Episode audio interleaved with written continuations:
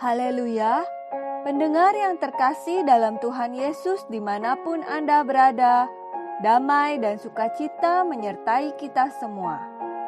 Renungan sau bagi jiwa yang disajikan Gereja Yesus Sejati berjudul Rencana yang Tidak Berguna. Dalam nama Tuhan Yesus membacakan renungan firman Tuhan.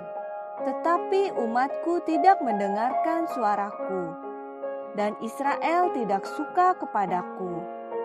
Sebab itu aku membiarkan dia dalam kedegilan hatinya. Biarlah mereka berjalan mengikuti rencananya sendiri. Mazmur pasal 81 ayat 12 sampai 13. Setelah Yesus membangkitkan Lazarus, tidak sedikit orang Yahudi yang melihat mujizat itu menjadi percaya kepadanya. Tetapi ada yang pergi kepada orang-orang Farisi dan menceritakan kepada mereka apa yang telah dibuat Yesus itu. Lalu, imam-imam kepala dan orang-orang Farisi memanggil mahkamah agama untuk berkumpul, dan mereka berkata, "Apakah yang harus kita buat?" Sebab orang itu membuat banyak mujizat. Apabila kita biarkan dia, maka semua orang akan percaya kepadanya, dan orang-orang Roma akan datang dan akan merampas tempat suci kita serta bangsa kita. Yohanes pasal 11 ayat 46 sampai 48. Tuhan Yesus membangkitkan orang mati adalah mujizat yang sangat besar. Membuktikan bahwa Dia adalah Allah. Setiap orang yang punya hikmat rohani pasti akan menjadi percaya kepada Yesus, tetapi ada saja orang yang mengeraskan hati tidak percaya, bahkan pergi menceritakan kepada orang-orang Farisi, mengira mereka sedang melakukan kebaikan, padahal mereka nyata-nyata sudah berjumpa dengan Juru Selamat, tetapi melewatkan kesempatan begitu saja sehingga tidak mendapat bagian dalam hidup kekal. Imam-imam kepala dan orang-orang Farisi mendengar kabar Yesus melakukan mujizat, bukannya merendahkan diri percaya kepada Tuhan, sebaliknya berencana membunuh Tuhan Yesus. Mereka bukan tidak mengetahui Yesus adalah Allah, tetapi mereka takut mengakuinya karena pengakuan itu akan membuat mereka kehilangan kekuasaan dan kemuliaan sebagai pemimpin agama. Mereka juga takut timbul huru-hara yang menyebabkan orang-orang Roma datang menumpas gerakan itu.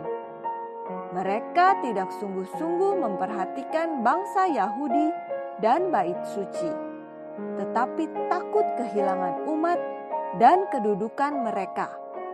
Kekhawatiran dan ketakutan mereka ternyata tergenapi pada tahun 70 sesudah Masehi, ketika tentara Roma datang merampas Yerusalem dan menghancurkan bait suci.